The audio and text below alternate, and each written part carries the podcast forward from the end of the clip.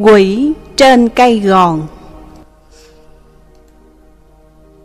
Cách đây vài tháng, Nếu ai đi ngang qua xã của em đang ở, Mà hỏi chuyện quỷ hàng trăm tuổi Hay treo người, Thì sẽ có rất nhiều người biết đến, Đặc biệt là những người đi buôn bán Và đi công chuyện về khuya. Câu chuyện là ở xóm em có rất nhiều người sống nhờ vào việc buôn bán tạp hóa trái cây, rau củ quả. Đa số là mua đồ ở Việt Nam, rồi chở qua chợ Campuchia để bán kiếm lời. Chỉ có vài người là bán tại nhà. Để chọn được đồ tươi và ngon, thì họ phải tranh thủ đi từ lúc 2 giờ rưỡi cho đến 3 giờ sáng để kịp đến chợ mà chọn lựa. Bà Ba Tê là một người bán tiệm tạp quá nhỏ ở tại nhà cũng không ngoại lệ.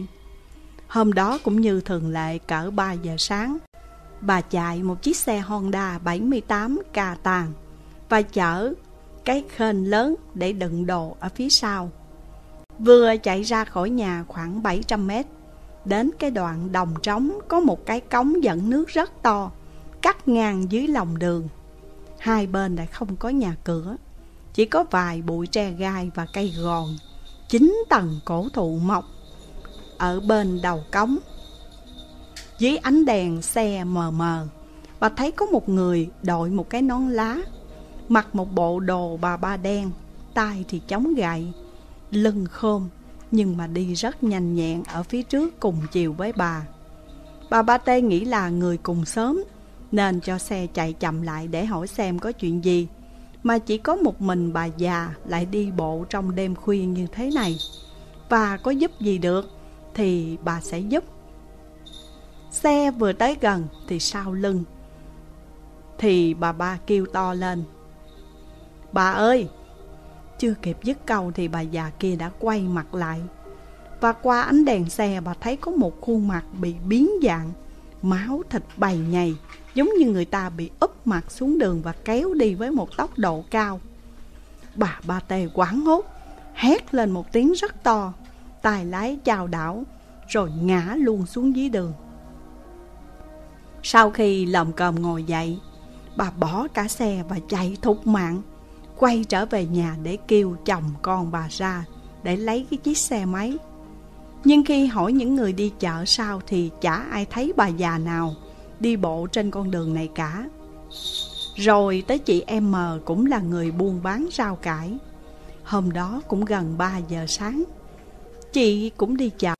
Khi đi đến ngay cái cống mà bà Ba Tê gặp chuyện, thì chị lại thấy có một bà già mặc áo bà ba đen tay chống gậy đi về phía trước.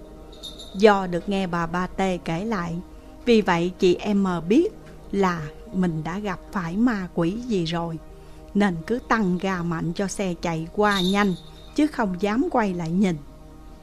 Vừa chạy qua bà già đó khoảng vài chục mét, thì chị nghe có cái gì đó lạnh ngắt, chụp vào cái cổ chân của mình.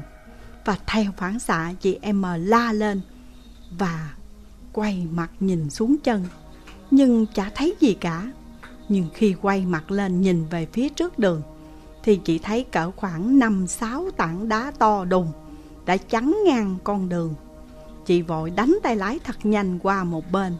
Vì do chạy khá nhanh nên xe chị lủi luôn xuống dưới ruộng. Chị em ờ, bị xe đè và nằm bất tỉnh.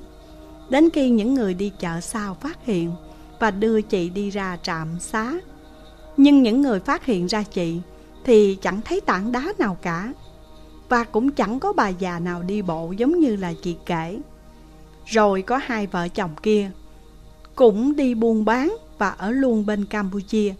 Thỉnh thoảng thì mới quay trở về Việt Nam một lần. Nhưng mỗi lần về là hai vợ chồng đó cứ gây lộn ác liệt. Cho dù là lúc ở bên Campuchia, họ không hề nặng nhẹ với nhau. Bà vợ mới thấy lạ nên đi coi thầy. Bà thầy phán là có một con quỷ. Nó đã được hàng trăm tuổi. Từ một nơi khác đến ở trên cái cây gòn chín tầng.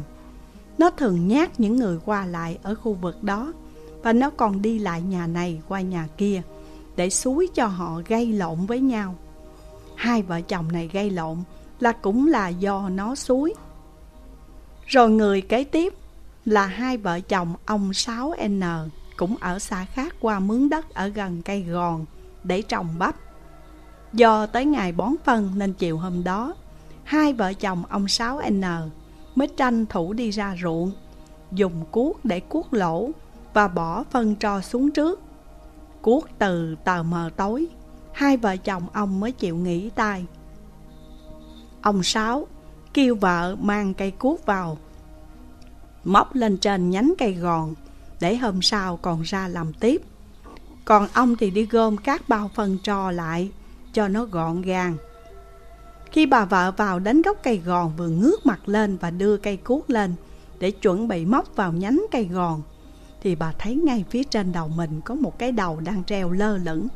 Tóc thì bù xù mắt trợn trắng và cứ đang nhìn chầm chầm xuống. Bà hoảng hốt quá quăng luôn cây cuốc vừa chạy vừa la. Bà kể lại cho ông Sáu nghe thì ông đi lại cây gòn xem nhưng chẳng thấy gì cả. Về nhà bà vợ bị bệnh, phải nằm cả tuần lễ mới hết. Và từ đó, cứ mỗi lần đi làm là họ phải tranh thủ đi về sớm. Đồ đạc cũng đều mang theo về chứ không dám để lại ở gốc cây gòn. Hiện tại thì cây gòn đó đã bị sét đánh, chẻ ra làm hai. Những người đi khuya cũng không còn gặp con quỷ đó nữa. Nhưng lại nghe những người ở xã kế bên đồn là vẫn nhìn thấy có một bà già cũng mặc cái áo bà ba đen, đầu đội nón lá, tài chống gậy hay đi trên con đường vào lúc đêm khuya. Theo như em nghĩ, thì cây gòn bị sét đánh chết, nhưng con quỷ đó nó không có chết, mà nó dọn đi chỗ khác. Còn bây giờ thì đã hết rồi.